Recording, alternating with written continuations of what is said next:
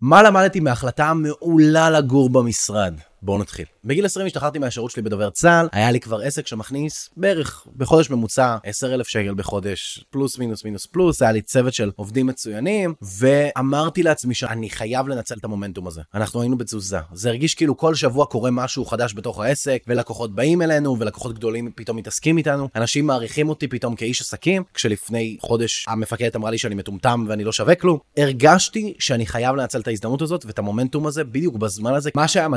גם היה תקופת קורונה. בדיוק נכנסנו, לדעתי זה היה סגר רביעי. אני אמרתי לעצמי שזה הזמן שלי עכשיו להכות חזק בברזל. אני יכול להשיג משרד זול, אני יכול לארגן לעצמי את החיים, אני יכול עכשיו לקחת את הצוות שלי ולבנות לנו מקום משלנו, וככה עשיתי. היה לי חסכונות שחסכתי מזה שהתקמצנתי על עצמי ולא קניתי לעצמי כלום אף פעם לפני זה. בערך 50 אלף שקל, לקחתי משרד, שיפצתי אותו ב-30 אלף שקל, הפכתי אותו למגניב רצח, הנה כמה תמונות שלו, שיהיה לכם לראות. אמרתי לעצמי, ניקח ספה נפתחת ונהפוך אותה למיטה. נשקיע בספה איכותית, שווה, סקסית, מהולנדיה, עם מזרן נוח, שיהיה לי נוח לחיות עליה. ובמשרד היה לנו מקלחות נכים, ובהן התקלחנו, אני והאקסיט שלי דאז. זה היה הזיה. ההחלטה לגור במשרד הייתה כי שמעתי ואמרתי לעצמי שזה הדבר הכי טוב שאני יכול לעשות עם, הק... עם הקצת כסף שיש לי כל חודש שנשאר לי להרוויח. השכירות של המשרד עלתה בערך עם כל החשבונות 3,500 שקל, וזה בדיוק כמו דירה. רק שזה נראה ונשמע הרבה יותר טוב, והבניין הרבה יותר סקסי. כי הדירה שהייתי יכול להשיג ב-3,000 שקל גם בתקופת קורונה, הייתה ככל הנראה דירת תמה שבורה, לפחות באזור תל אביב רמת גן. לא הייתי יכול להביא אליה אנשים. והמשרד אפשר לי להביא אליו אנשים ושאנשים יורשמו מזה שבגיל 20 יש לי פאקינג משרד. ההחלטה לקחת משרד הייתה שגויה בבסיס שלה. היא הייתה לא נכונה, ואני אסביר לכם למה. כי אחר כך המשכתי לקחת משרדים גדולים יותר וגדולים יותר, ונהיה לי הרגל רע של לקחת משרד כדי להרשים. זו לא דרך טובה להתנהל בה. הייתי צריך לקחת באמת מקום נוח, שאני אוכל לחיות ממנו, ובצורה מאוזנת לעבוד, לישון ולעשות כל הדברים האחרים שאני צריך. ואם אין לי כסף עכשיו גם לדירה וגם למשרד, אז אני אקח רק דירה. מקום מגורים שבו אני לא צריך להתקלח במקלחות נכים שלו. זה דבר ראשון. דבר שני, זה שלמדתי שיש לי אחריות על הסובבים עליי. אני לא יכול שהמשרד שלי, מקום העבודה שלנו יהיה מבולגן. באותם זמנים הייתי נותן למקום העבודה שלנו להיות מבולגן רצח, היה בו מלא דברים ישנים, כי ה-30 אלף שקל זה לא באמת שיפוץ מסיבי שמתאים למשרדים, זה שיפוץ בסיסי כמו להתקין uh, מטבח. וגם המטבח הזה היה מכוער. אז מילאתי את המשרד במקום בכל טוב ולתת לו הרגשה של אושר, מילאתי אותו במלא דברים זולים מהרחוב, וזה יצר אווירה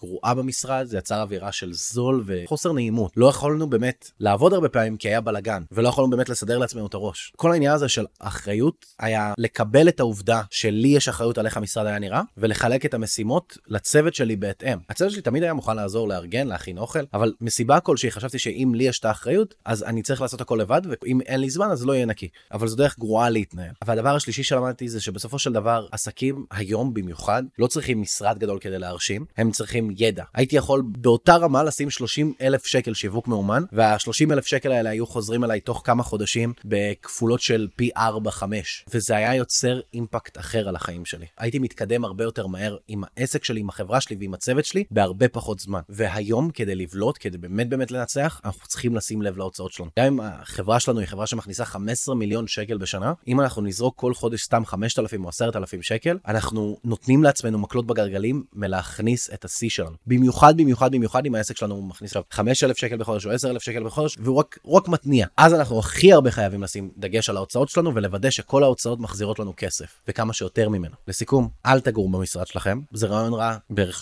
75% מהזמן ממה שראיתי מאנשים אחרים שעושים את זה, גם אם זה סופר רומנטי והסקס מדהים, וזו חוויה מבאסת, כאילו זה לא כיף להתקלח בשירות הנכים. לסיכום, אני אדם ברש, אין לי שום דבר למכור לכם, אל תגורו במשרד שלכם. תעקבו אחריי עכשיו אם אתם רוצים לשמוע על עוד דברים מטורפים שיצא לי לעשות במהלך השבע שנים שלי בעולם העסקים.